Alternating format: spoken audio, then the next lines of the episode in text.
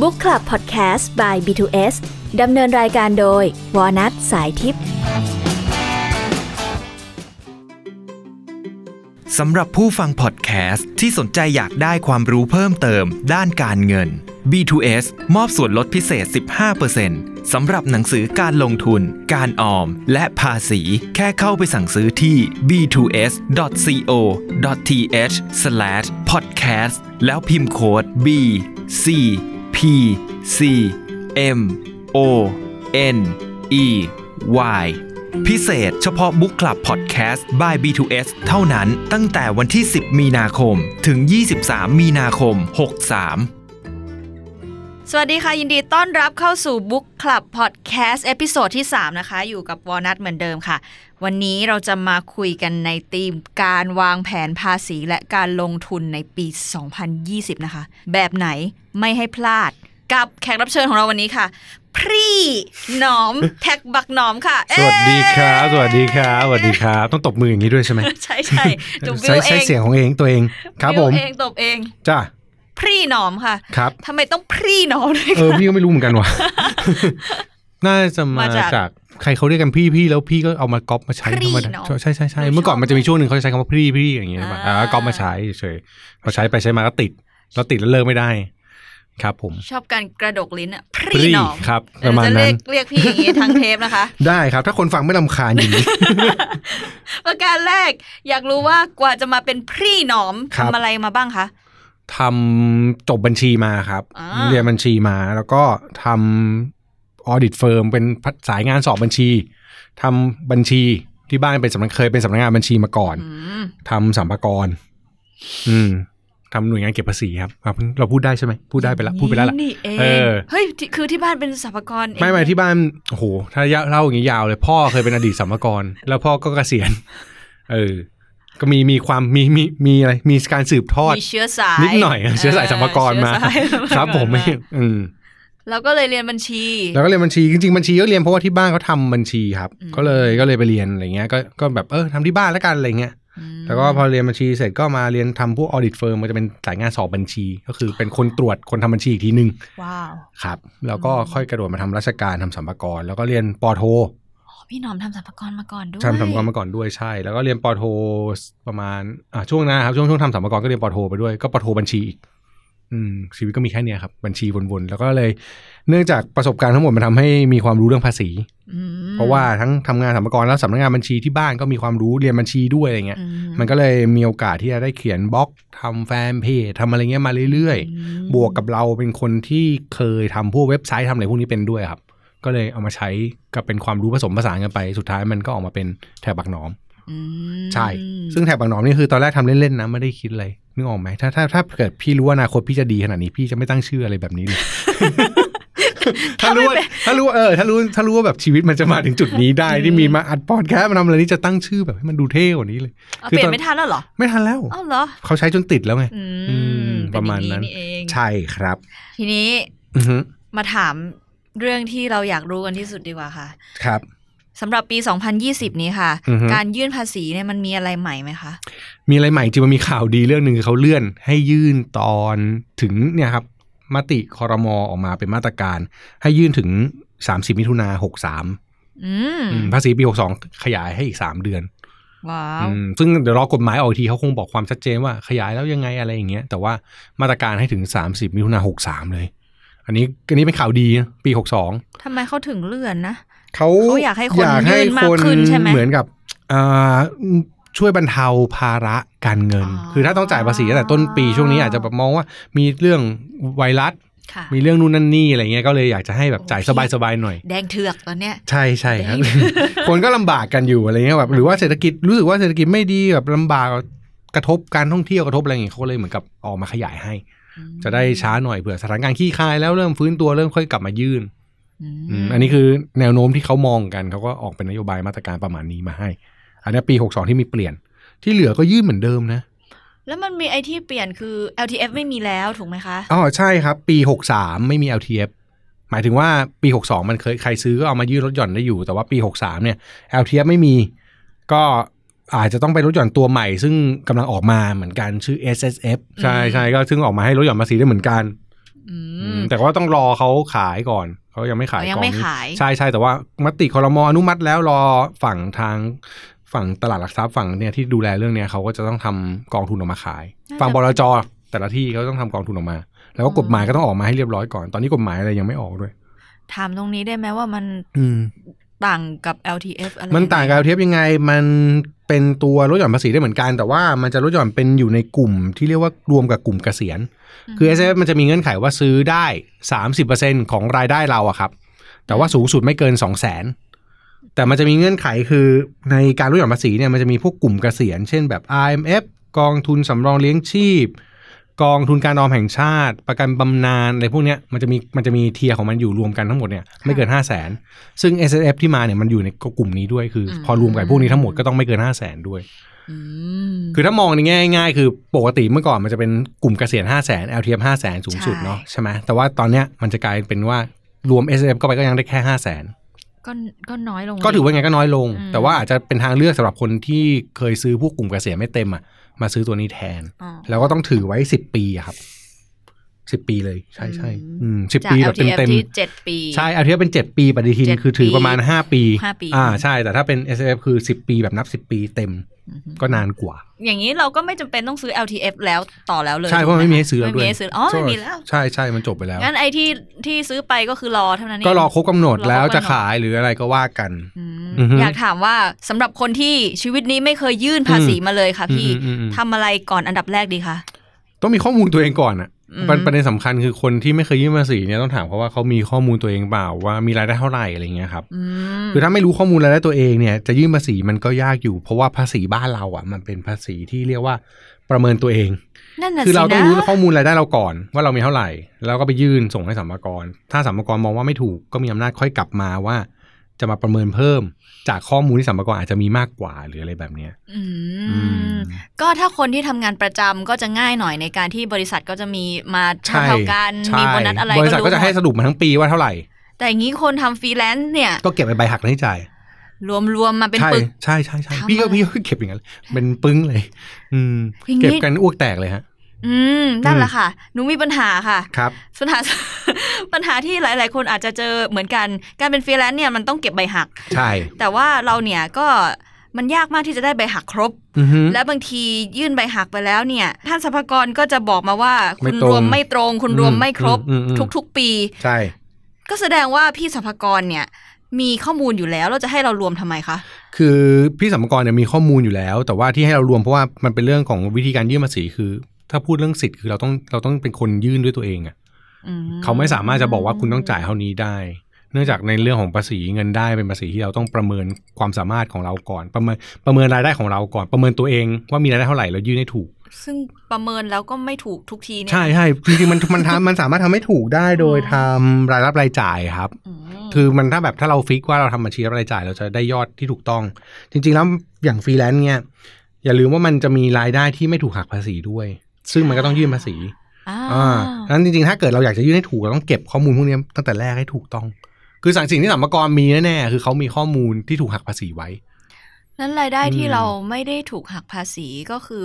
รายได้ที่เราไม่มีใบหัก ใช่แต่เราต้องยื่นไง ถ้าแต่เราพูดโดยหลักการอืมคือมันมีรายได้ใช่ไหมอืมอืมหน้าหน้าที่เราต้องจดอืมถ้าไม่รู้จะทำยังไงมันมีวิธีง่ายๆครับคือถ้าถ้าทำแบบนี้ได้ก็ก็ทำได้อยู่นะ เปิดบัญชีธนาคารไว้บัญชีหนึ่งค่ะทุกครั้งที่มีรายได้ให้โอนเข้าบัญชีนี้อ๋อ แล้วทั้งปีก็บวกยอดเอา อืม ซึ่งอันที่มียอดใบหักมันก็จะไอยอันที่มียอดหักภาษีมันก็จะเป็นยอดที่ไม่ตรงกับยอดที่เงินเข้าเนอะก็ก็ตบตบๆเพิ่มเข้าไปให้มันเห็น มันก็จะง่ายขึ้น เออ เปิดบัญอืชีมเปิดบัญชีธนาคารเดียว แต่ส่วนใหญ่คนจะไม่ค่อยทำแบบนั้นอืมขี้เกียจอะไรมันเงี้ยก็ปนปอ่ามันก็จะปนปนๆไปโยกไปโยกมาแต่จริงๆถ้าเกิดไม่คิดอะไรมากมีบัญชีธนาคารหนึ่งไว้รับรายได้อย่างเดียวครับ แล้วก็ทั้งปีมันก็เห็นยอดเข้าทั้งหมดอืมเราไม่เราไม่เอาเงินดันอันอื่นเข้าเลยเนี่ยก็จะก็จะชัดเจนว้าวครับ มีบางคนเข้าใจผิดนะคะ การเป็นฟรีแลนซ์เนี่ยตอนอืมตอนที่หนูจบใหม่ๆเนี่ยก็จะอืมเข้าใจว่าแบบ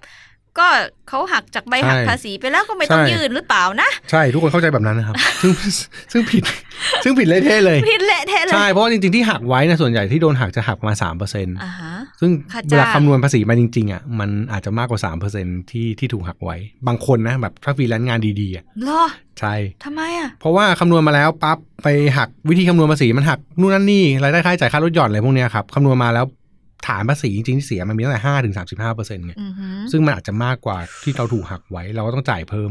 แต่ถ้าเกิดเราถูกหักไว้ แล้วเราได้คืนเราก็ขอคืนได้ อืม แต่ส่วนใหญ่คนชอบเข้าใจผิดอันเนี้ยประจำว่าหักแล้วจบ ซึ่งไม่จบ คือหักแล้วเนี่ยแปลว่าสมกรรู้ว่ามีรายได้อืมเออถ้าไม่ยื่นสมกรก็จะตามแล้วว่าเนี่ยไม่ครบทำไมไม่ยื่น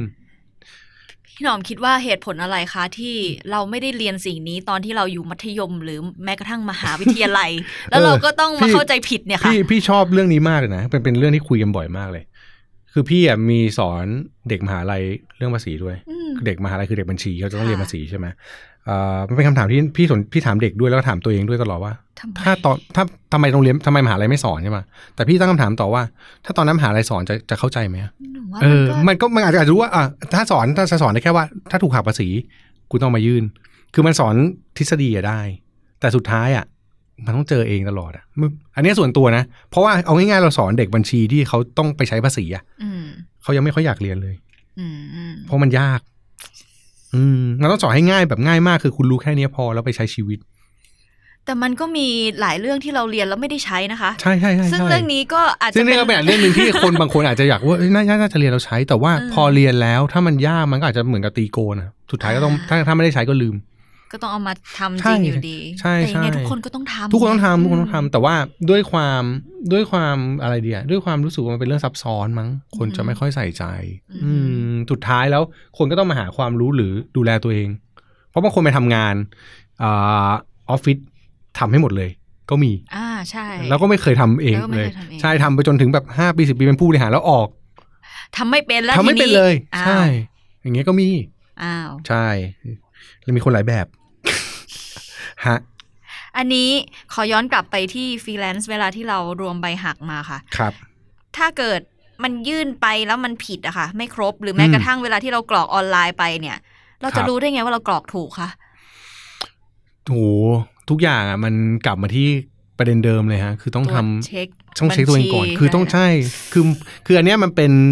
พื้นฐานที่ต้องทำเลยอืมเราต้องทำ รายรับรายจ่ายซึ่งมันเป็นเรื่องที่คนทุกคนควรทำแม้ว่าจะเสียหรือไม่เสียภาษีก็ตาม แต่ไม่ค่อยมีใคร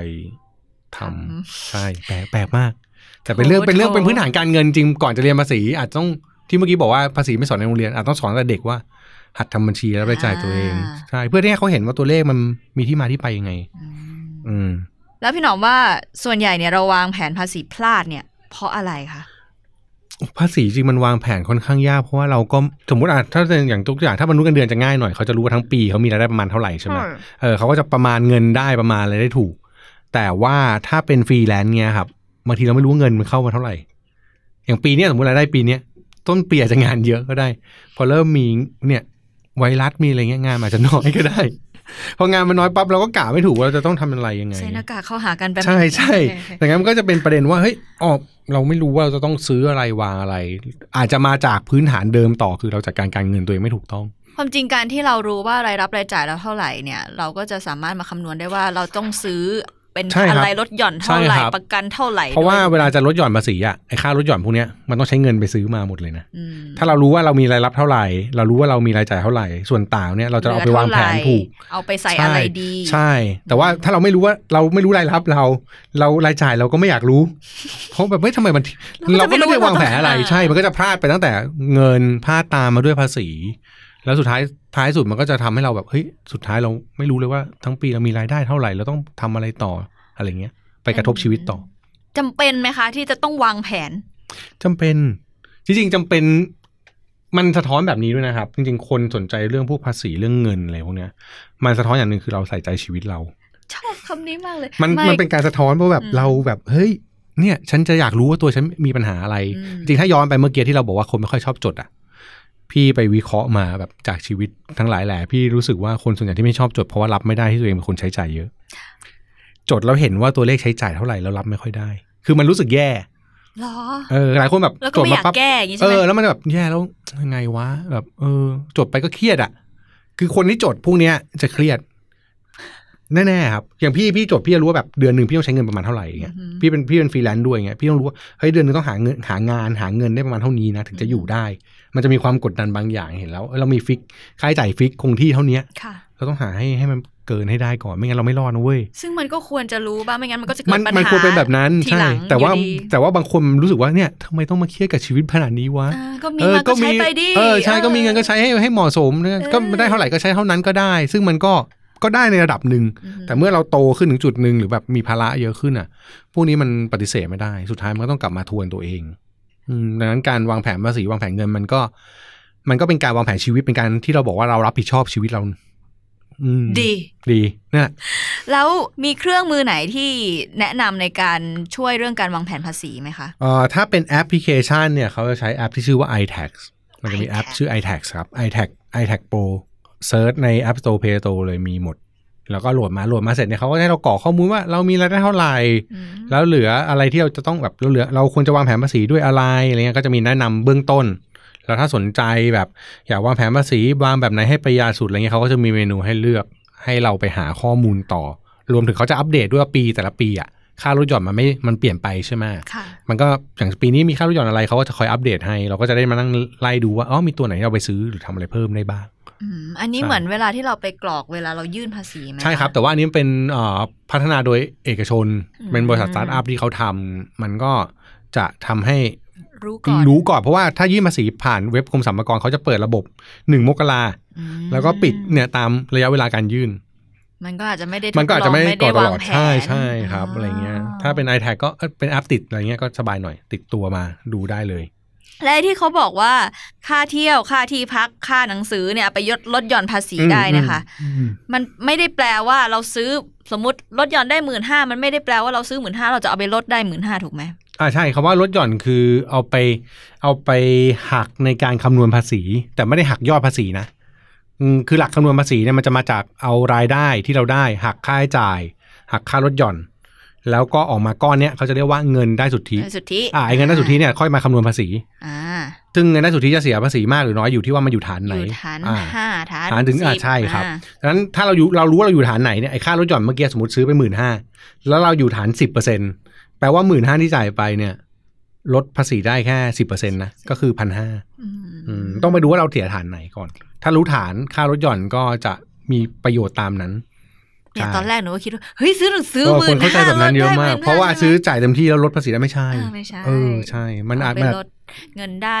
อันแรกเงินเขาใช่เรียกว่าใช่งินเอาไปด้หักออกจากเงินได้ครับที่เอาไปเอาไปลดยอดเงินได้สุทธิก็ได้ถ้าเรียกกัน อืมแล้ว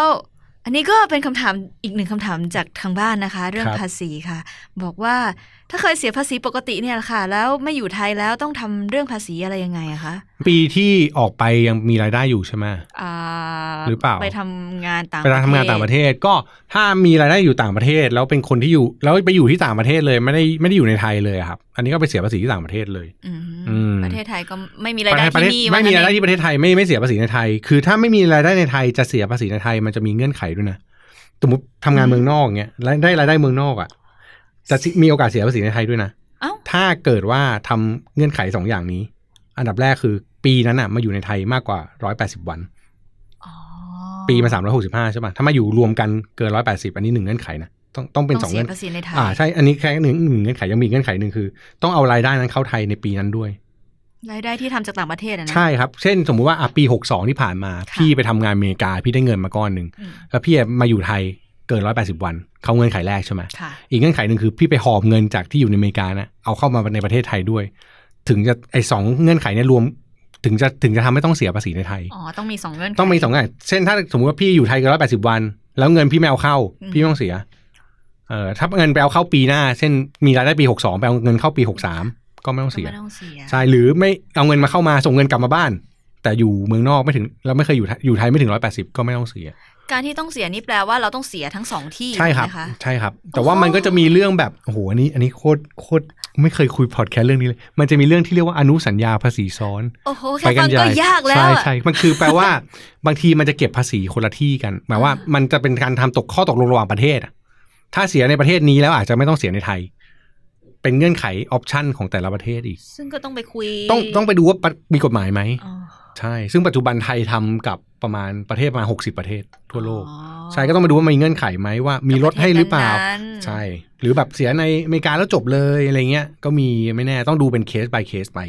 ว้าครับโอ้ไม่เคยเลยคุยเรื่องนี้ที่ไหนเลยวะมันพอมันถามดูมาแล้วยากใช่ไหมมันดูยากมันมันเป็นเรื่องยากเออมันเป็นเรื่องที่ปกติถ้าไม่ใช่สายบัญชีเขาจะไม่ไม่ไม่ไม่ไม่คุยเรื่องนี้กันเท่าไหร่เออมันเป็นเรื่องแบบมีความซับซ้อนเรื่องตีความเยอะแล้วอย่างนี้ถ้าเราแบบมีความสงสัยเรื่องนี้จริงๆเราควรจะไปปรึกษาใครคะพี่หนอม พูดจริงก็ปรึกษาสัมภากระนะครับถ้ากล้าเฮ้ยควาถ้ามจริกงล้าถ้ากล้าพอก็โทรไป call center หนึ่งหนึ่งหกหนึ่งกรมสรรพากรเลยก็ได้คือถ้าเรารู้สึกว่าเราไม่แน่ใจเราก็โทรถามเขาโดยตรง อาจจะรอนานหน่อยเพราะว่าคู่สายเขาไม่ได้เยอะอะไรเงี้ย แต่ว่ามันก็น่าจะได้คำตอบที่เคลียร์ระดับหนึ่ง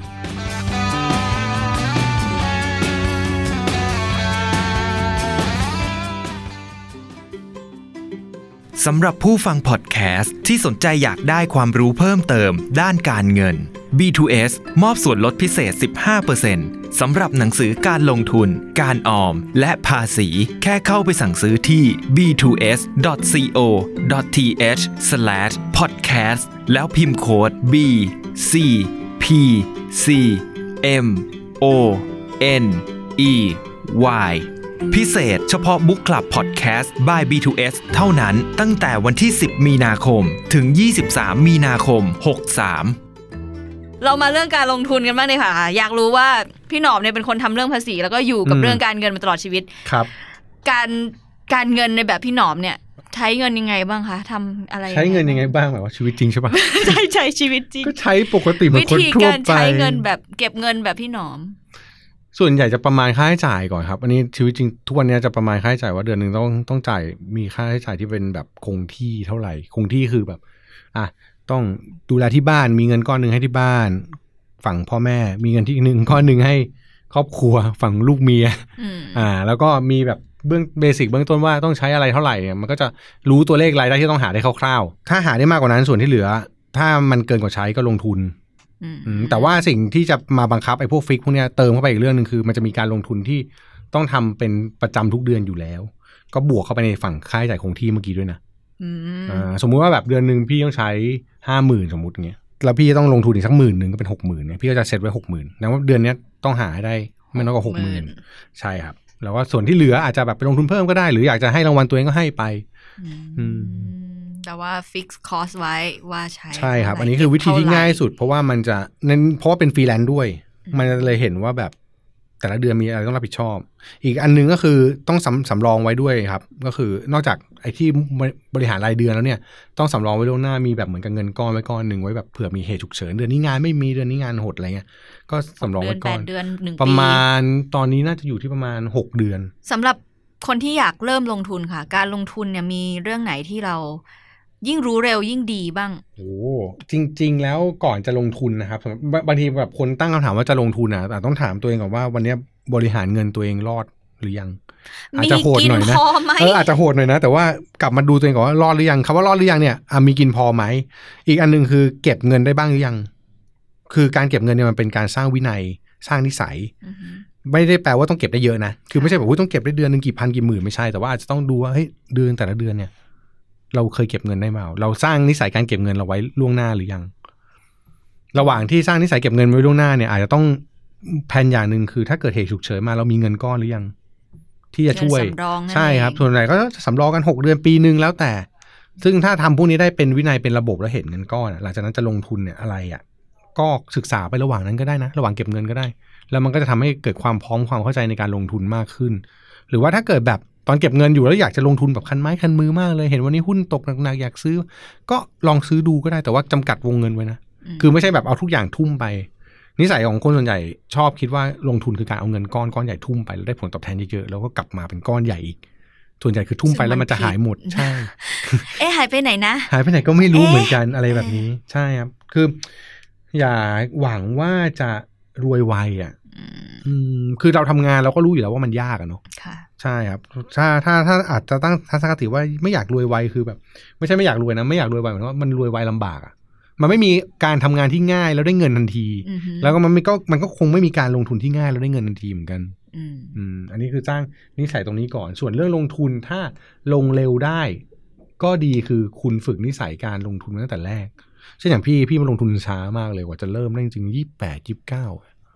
ถ้าถ้าทุกทุกครั้งจะแบบถ้าพูดเรื่องการเงินจะบอกว่าถ้าย้อนไปตั้งแต่แบบสมัยเรียนอือฮึมหาลัยก็ได้ หรือเพิ่งจบใหม่ๆ แล้วเก็บเงินเป็นน่ะค่ะวันนี้สบายกว่านี้เยอะแล้วอะไรเงี้ยมันจะรู้สึกว่าเออถ้าเริ่มเร็วพวกเนี้ยอาจจะดีก็คือศึกษาความรู้ลงทุนทยอยแบ่งเงินไปออมไปลงทุน สร้างนิสัยมาตั้งแต่แรก ๆ ก็จะดีกว่า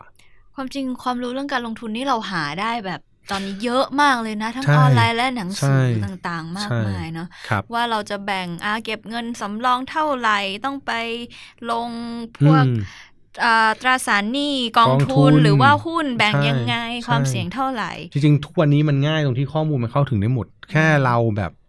ทำความเข้าใจมัน แล้วก็ลองแบ่งเงินไปทำดูทำความเข้าใจใช่ไลฟ์สไตครัล์บตัวเองด้วยใช่ครับะนิสัยแต่ละคนไม่เหมือนกันนะอืมแล้วก็ในช่วงวัยแต่ละคนก็ไม่เหมือนกันอือหือเมื่อก่อนตอนแรกๆลงทุนพี่ชอบลงหุ้นมากเลยเดี๋ยวนี้พี่ไม่ค่อยลงหุ้นก็ไปลงกองทุนขี้เกียจอะไรเงี้ยอือหือเออ แล้วก็แล้วก็เมื่อก่อนจะพยายามคิดว่าจะหา passive income เยอะอืมๆแบบลงทุนให้ได้เงินเยอะๆอะไรเงี้ยครับค่ะสุดท้ายวันนี้ก็ได้คำตอบอยู่ว่าเออหาเงินเยอะๆแล้วมาค่อยเติมไปเรื่อยๆก็ได้ หาเงินคือทำงานตั้งใจทำงานหาเงินอืมแล้วก็เอาเงินไปค่อยๆหยอดไปเรื่อยๆก็ได้เหมือนกันอืมพูดถึงเรื่อง passive income ค่ะครับ มีคำถามจากคุณทางบ้านอีกแล้วค่ะ พี่พี่หนอมค่ะ ว่าสำหรับคนที่มีเงินเดือนน้อยมากๆ เนี่ยอืมเราจะหา passive income ได้ยังไงบ้างครับ จะเป็นไปได้ยังไงอะต้องต้องตีคำถามว่าแบบ passive income มันมันคืออะไรอะสำหรับเขานะ อือหือเออ passive income อะไรบ้างอ่าทำยูเป็นยูทูบเบอร์ก็ passive income นะอืมถ้ายอดวิวถึงได้เงินทุกเดือนก็ passive income เขียนหนังสือก็ passive income ได้นะอืมเออพวกลิขสิทธิ์ใช่แต่งเพลงมันก็ได้หมดอ่าใช่ครับถ้าเป็นสายนั้นก็แต่งเพลงอะไรเงี้ยก็ passive income ได้เหมือนกันหรือว่า passive income คือต้องลงทุน ก็ต้องไปลงทุนที่มันจ่ายแบบอะเป็นเงินปันผลมาให้ หรือ passive income แบบไปลงทุนอสังหา ก็ต้องไปจัดการเรื่องค่าเช่าแต่ละเดือนที่มันจะทยอยมาทยอยมา มันต้องตั้งคำถามว่าจะ passive แบบไหน แล้วก็ศึกษาก่อนคือคำว่าเงินเดือนน้อยอะมันมันก็เราก็เราก็รู้ตัวเองว่าเราคงไม่เงินเดือนน้อยตลอดไปชีวิตใช่ไหมอะอือหือเออระหว่างนี้ก็แค่หาทางก่อน เราจะเพิ่มหนทางของการทำเงินได้ยังไงด้วย ใช่ครับ คือมันมันใช้พอบอกว่าถ้าเราบอกว่าเราเงินเดือนน้อยมันแปลว่าเราต้องหาเงินเดือนเพิ่มอืมหารายได้เพิ่ม อาจจะต้องหารายได้ที่เป็น active ก่อนก็ได้ เพื่อที่มันจะทำให้เราเอาเงินมาลงทุนใน passive พวกนี้ได้ดีให้ขึ้นได้หรือว่าเราพร้อมจะแบบทำเนี่ยทำคลิปทำ YouTube ทำได้ไหมล่ะ ทันทีถ้าไม่ได้ก็ต้องแปลว่าเราก็ต้องหาอยู่ดีอะแล้วสำหรับคนที่แบบอยากจะเริ่มต้นลงทุนเลยค่ะครับแรกๆเลยพี่หนอมแนะนำให้เขาทำอะไรอย่างแรกดีตอบแบบย้อนแย้งมากทำบัญชีรับรายจ่ายก่อนเอาอีกแล้วใช่เหมือนเป็นเออเหมือนภาษีหมือนเลหยมือนใช่ใช่คือหมายว่าดูตัวเองก่อนว่าทุกวันนี้ความสามารถเป็นแบบไหนครับ ในการในการจัดการเงินเบื้องต้นเนาะอ่าสำรองมีไหมหกเดือนสิบสองเดือน ถ้ามีก็ดีละอะมีพื้นฐานที่ดี ทางที่มองต่อมาคือจะเริ่มลงทุนเนี่ย ลงทุนคำว่าลงทุนมันตีความแต่ว่า ลงทุนเพื่อเพิ่มรายได้แบบไหนอืมลงทุนให้ตัวเองเพื่อเพิ่มรายได้ active ไหมก็ได้ หรือว่าเอาเงินไปลงทุนเพื่อจะแบบสร้าง passive ก็ได้ แต่สำคัญคือไลฟ์สไตล์เป็นคนแบบไหนอะยกตัวอย่างตัวอย่างพี่เองพี่ไม่ได้เป็นคนที่อยากทำธุรกิจอะครับ อืมแล้วพี่ก็ไม่ได้แบบว่าตั้งเป้าว่าต้องแบบเขาเรียกอะไรเดียวต้องแบบ เป็นฟรีแลนซ์ที่อันนี้เยอะรายได้เยอะมาก คือพี่ก็แค่แบบว่า ถ้าแบ่งเงินดีๆ วางแผนดีๆ มันก็อยู่ได้อือหืออืมแต่ละคนไลฟ์สไตล์ไม่เหมือนกัน หรือวิธีการลงทุนบางคนบอกต้องหุ้นเลย เท่านั้นถึงได้เยอะใช่ไหมก็อาจจะไม่ใช่ เพราะว่าบางคนเอาเวลาไปซื้อก็เอาไปซื้อกองทุน เอาเวลาไปทำงาน อาจจะได้เงินเยอะกว่ากัน มานั่งวิเคราะห์หุ้นมานั่งคิดว่าจะซื้อหุ้นตัวไหนก็ได้ ตอนต้นเราพูดไปถึงอือฮึ LTF RMF ค่ะครับมันมีวิธีลงทุนเพื่อลดหย่อนภาษีทางอื่นอีกนอกจากสองอันนี้ไหมคะเอ่อถ้าเป็นกลุ่มเก็บเงินนะครับ มันก็จะมีพวกอ่าถ้าประกันก็จะมีพวกประกันสะสมทรัพย์ที่มันจะจ่ายผลตอบแทนตอนอ่าจ่ายเมื่อครบกำหนดเวลาได้เงินมาก้อนหนึ่งเนาะมีลงทุนที่เป็นพวกลดหย่อนภาษีในกลุ่มลงทุนก็จะมีอะเมื่อกี้ IMF LTF อ่าตัวใหม่ SSF ของ SFF อ่าแล้วก็มีตัวประกันบำนาญประกันบำนาญก็เป็นอีกตัวหนึ่ง ประกันบำนาญก็ลักษณะคือจ่ายเหมือนกับประกันเนี่ยแหละครับ แต่ว่าเวลาจ่ายเงินคืนมันจะจ่ายตอนอายุประมาณ55 60แล้วแต่กรมธรรม์เหมือนจ่ายเป็นบำนาญกลับมาเป็นรายปีรายเดือนอย่างเงี้ย ตามที่ตามที่ตกลงตามกรมธรรม์ตกลงกันไว้อ่าประกันบำนาญแล้วก็จะมีอ่าถ้ามานุ่นเดือนกองทุนสำรองเลี้ยงชีพ ก็เป็นตัวหนึ่งที่เก็บไว้จนบริษัทวันที่คุณเกษียณอืมใช่ แล้วก็มีกองทุนการออมแห่งชาติฟรีแลนซ์เดือนแต่ปีนึงไม่ได้เยอะมากแต่ว่าก็ก็เก็บไว้ดีกว่าไม่เก็บเดือนละปีละประมาณหนึ่งหมื่นสามพันสองร้อยตัวเลขเป็นแบบนี้ อันนี้คือใครเป็นฟรีแลนซ์ก็ไปทำใช่ครับได้หมดใช่่ครับฟเลยรีแลนซ์มาทำเลยสมัครผ่านแอปได้เลยอ๋อโหลดแอปชื่อกอช.ก็คือเขาจะหักไปทุกเดือนอ่าเราเลือกได้หมดว่าจะหักไง เช่นอ่าทั้งปีทั้งปีหักได้สูงสุดหนึ่งหมื่นสามพันสองร้อยวันนี้อยากหักร้อยหนึ่งก็หักร้อยหนึ่งได้อ๋อหรือหักทั้งต้นปีหักเลยหมื่นสามสองร้อยเลยก็ได้ ซึ่งอันเนี้ยเนี่ยเราจะได้เมื่อเกษียณอย่างเงี้ยเหรอคะใช่ครับมันจะมีเงื่อนไขคือได้ได้คืนเมื่ออายุถึงเกณฑ์ จริง ๆ ถ้าจะออกก่อนก็ได้คือสมมติต้องใช้เงินดึงเอาเงินออกมาก็ได้ แต่ว่าจะไม่ได้ผลตอบแทนตามที่มันตามที่เขาใช่ครับกำหนดมันก็จะมีไว้ผลตอบแทนขั้นต่ำให้เท่านั้นอะไรเงี้ยอืมครับเมื่อกี้พูดถึงประกันบำนาญค่ะอืมแล้วประกันบำนาญกับ RMF นี่มันต่างกันไหมคะอ่าประกันบำนาญคือมันฟิกไว้เลยว่าจะจ่ายเงินณวันที่กรมธรรม์ครบกำหนดเช่น 55 60เนี่ยเดือนเท่าไหร่ปีเท่าไหร่เป็นตัวเลขเหมือนเหมือนลักษณะประกันเนาะอือฮึก็คือจะบอกว่าตัวเลขเท่าไหร่แต่ว่า RMF เนี่ยมันคือการลงทุน ซึ่งลงทุนในลักษณะเหมือนการการลงทุนในกองทุนรวมไอการลงทุนในกองทุนรวมเนี่ยก็คือ มันก็จะมีลักษณะการลงทุนในสินทรัพย์แต่ละประเภทอีกอะอืมตราสารหนี้หุ้นหุ้นต่างประเทศ ทองคำน้ำมันอะไรอย่างเงี้ยครับ ก็ไปหยิบจับสินทรัพย์ ซึ่งถ้าพอลงทุนไปถึงวันที่เกษียณ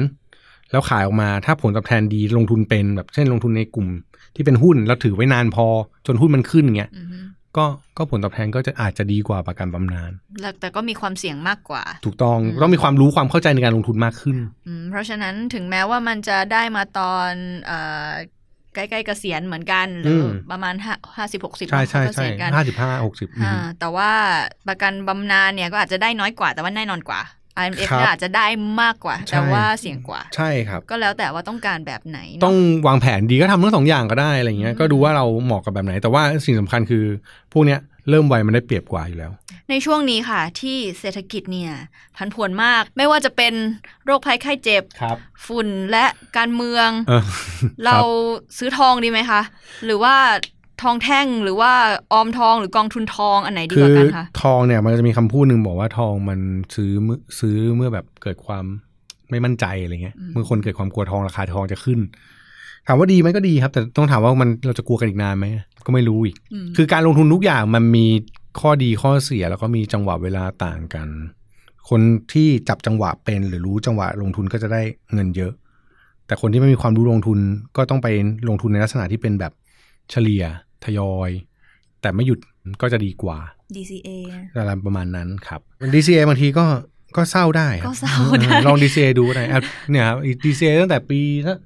สองพันสิบหกมามันถึงวันเนี้ยต่ำเรื่อยๆนะอ่าก็อาจจะกลับไปอยู่จุดเดิมก็ได้ มันก็ต่ำมันอาจต้องใช้รื่ยๆนะเวลาของมันใช้จังหวะของมันใช่แต่อย่าหยุดดีกว่า เรามาเข้าประเด็นเรื่องการวางแผนการเงินเพื่ออนาคตกันค่ะ ครับสำหรับคนที่ยังไม่ได้ตระหนักเกี่ยวกับการเก็บเงินอาจจะสนุกกับชีวิตอยู่เนี่ยค่ะอืมพี่หนอม พูดอะไรกับเขาให้เขาเก็บดีคะโหโคตรยากเลยอะหรือว่าหรือว่าหรือว่า เออให้คำแนะนำอะไรเขาดีคะ คือสุในช่วงเวลาหนึ่งเราต้องคิดว่าอายุชีวิตเรามีจำกัดนะครับ วันที่วันที่ควรคิดถึงมากที่สุดคือวันที่เรายังมีชีวิตอยู่ แต่เราไม่มีแรงทำงาน เราจะเอาเงินที่ไหนใช้ เออ คือถ้าตอบตรงนี้ได้ว่าโอ้ยไม่เป็นไรเราใช้ได้ เรามีเงิน ไม่เป็นไรฉันสามารถนอนแห้งตายได้ เออ ไม่เป็นไรฉันยอมรับการรักษาที่แบบลำบากได้ ก็อาจจะไม่ต้องเก็บเงินก็ได้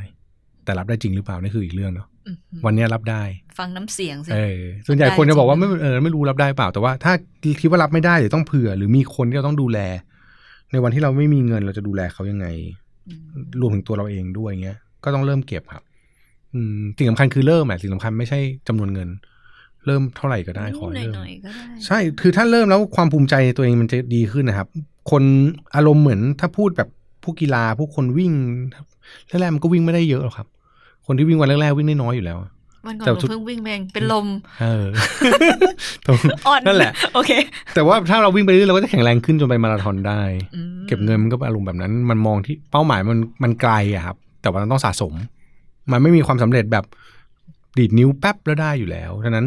สิ่งที่สำคัญคือถามตัวเองว่าต้องการแบบไหน แล้วก็แผนสะสม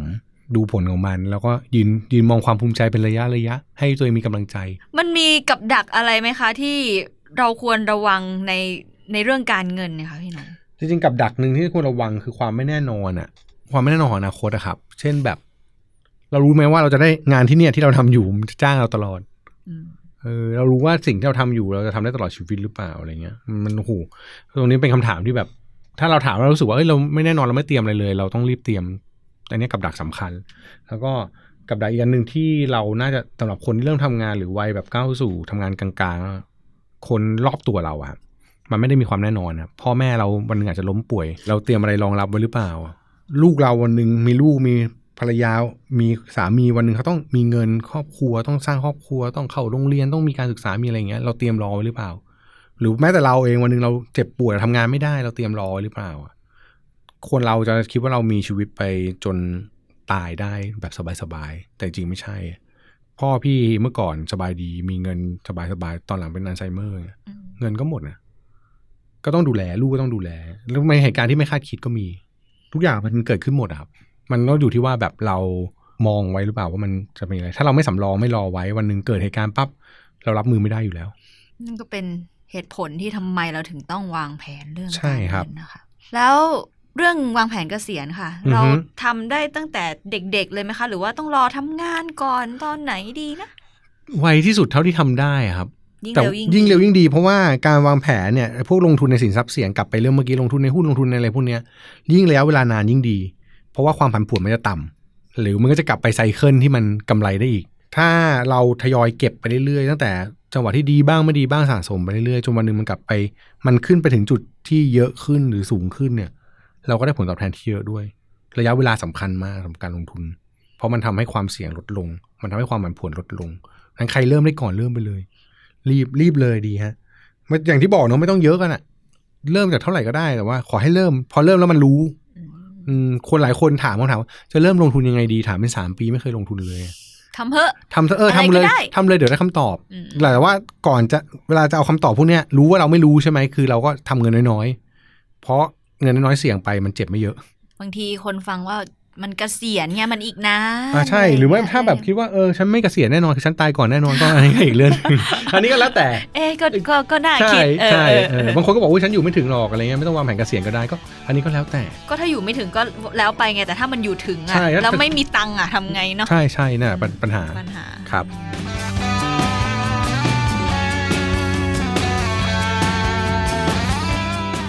อยากให้พี่หนอมลองแนะนำหนังสือหรือว่าบทความอะไรเกี่ยวกับการเงินหรือการลงทุนค่ะ ที่จะทำให้เราอาจจะเอ้ยอยากเก็บเงินขึ้น หรือทำให้เราเข้าใจการลงทุนหรือเรื่องต่างๆ มากขึ้น ถ้าเงินนะครับอะแนะนำเล่มหนึ่งแน่ๆ ตอนนี้น่าจะขายดีอยู่คือมันนี่หนึ่งศูนย์หนึ่งของโค้ดหนุ่ม จากว้าวพงเมธพันธ์อันนี้แน่นอนขายดีอ่านเลยฮะ เป็นฉบับรีไวซ์ในรอบสิบปีมั้ง อ่านจบแล้วน่าจะได้แง่คิดการเงินที่ดีแน่ๆพื้นฐานมันแม่นอีกเล่มหนึ่งเล่มที่สองเอ่อชื่อไทยไม่แน่ใจนะ ประมาณว่าถอดรหัสลับสมองเงินล้านมั้งฮะอ๋อ Secret Millionaire ของ T Half Acre ชื่อเร้าใจมากเลยนะ เล่มเนี้ยมันจะอ่านสนุกตรงที่ว่ามันทำให้ทัศนคติต่อเงินเราเปลี่ยน มันจะมีแบบเป็นเป็นหนังสือแนวแบบ how to บวกโคชชิ่งนิดๆ แต่อ่านแล้วคนอ่าฮะน่าจะรู้สึกสนุกกับกับวิธีเปลี่ยนความคิดตัวเองเพื่อเก็บเงิน อีกเล่มหนึ่งแนะนำไปนี่แล้วกันนะครับ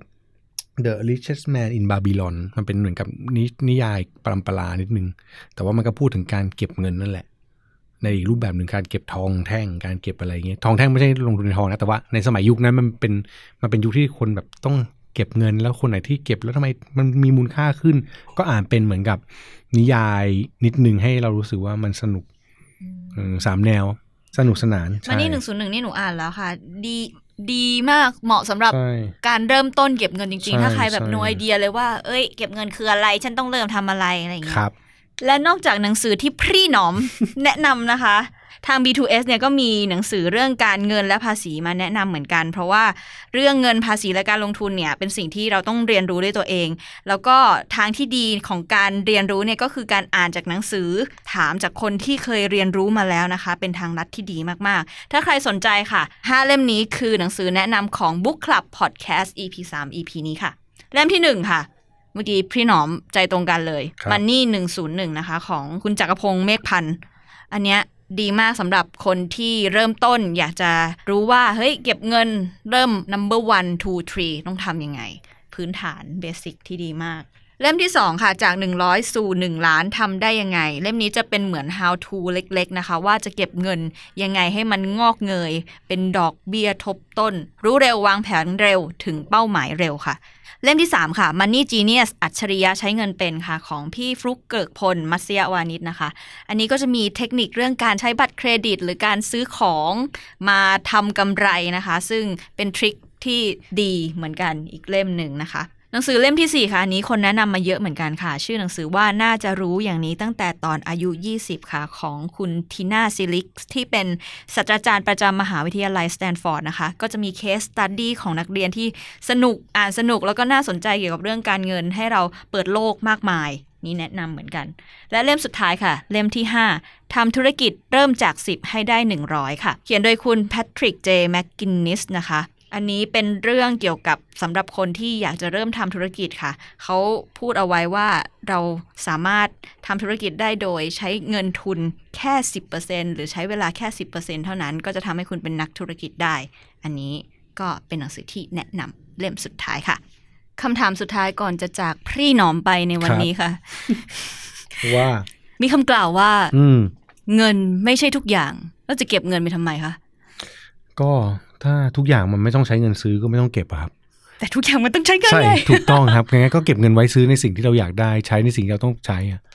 ถ้าทุกอย่างวันนี้ไม่ต้องแลกเปลี่ยนด้วยเงิน ก็ไม่ต้องเก็บเงิน แต่ถ้าต้องใช้เงินแลกเปลี่ยนอยู่ฟังรายการนี้ยังต้องฟังผ่านมือถืออยู่ค่าเน็ตยังต้องจ่ายอยู่ ก็ต้องเก็บเงินอยู่ดีครับ อืมรุนแรงจังเลยอะดีค่ะ คมเงินไม่ใช่ทุกอย่าง แต่ว่าทุกอย่างต้องใช้เงินครับ ทุกอย่างอาจจะต้องใช้เงินนะคะ เพราะใช่ฉะนั้นครับเรามาเริ่มเก็บเงินกันวันนี้ดีกว่าค่ะสำหรับวันนี้ คิดว่าท่านผู้ฟังคงจะได้ความรู้หรือว่า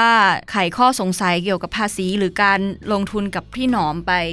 ไม่มากก็น้อยนะคะ หวังว่าพอดแคสต์ตอนนี้จะเป็นประโยชน์ แล้วก็ขอบคุณพี่หนอมมากที่มาพูดคุยให้ความรู้รกับเรามาก ๆ พบกับ Book Club Podcast by B2S ได้ทุกวันอังคารที่ 2 และ 4 ของเดือนนะคะ ทาง Podbean และทุกช่องทางที่คุณฟัง podcast ได้ค่ะ วันนี้วอนัทพี่หนอมและ Book Club Podcast ลาไปก่อนแล้ว เจอกันใหม่ EP หน้านะคะ สวัสดีค่ะสำหรับผู้ฟังพอดแคสต์ที่สนใจอยากได้ความรู้เพิ่มเติม ด้านการเงิน B2S มอบส่วนลดพิเศษ 15%สำหรับหนังสือการลงทุน การออม และภาษี แค่เข้าไปสั่งซื้อที่ b2s.co.th/podcast แล้วพิมพ์โค้ด B C P C M O N E Y พิเศษเฉพาะ Book Club Podcast by B2S เท่านั้นตั้งแต่วันที่ 10 มีนาคม ถึง 23 มีนาคม 63 ผลิตรายการโดย Get Talk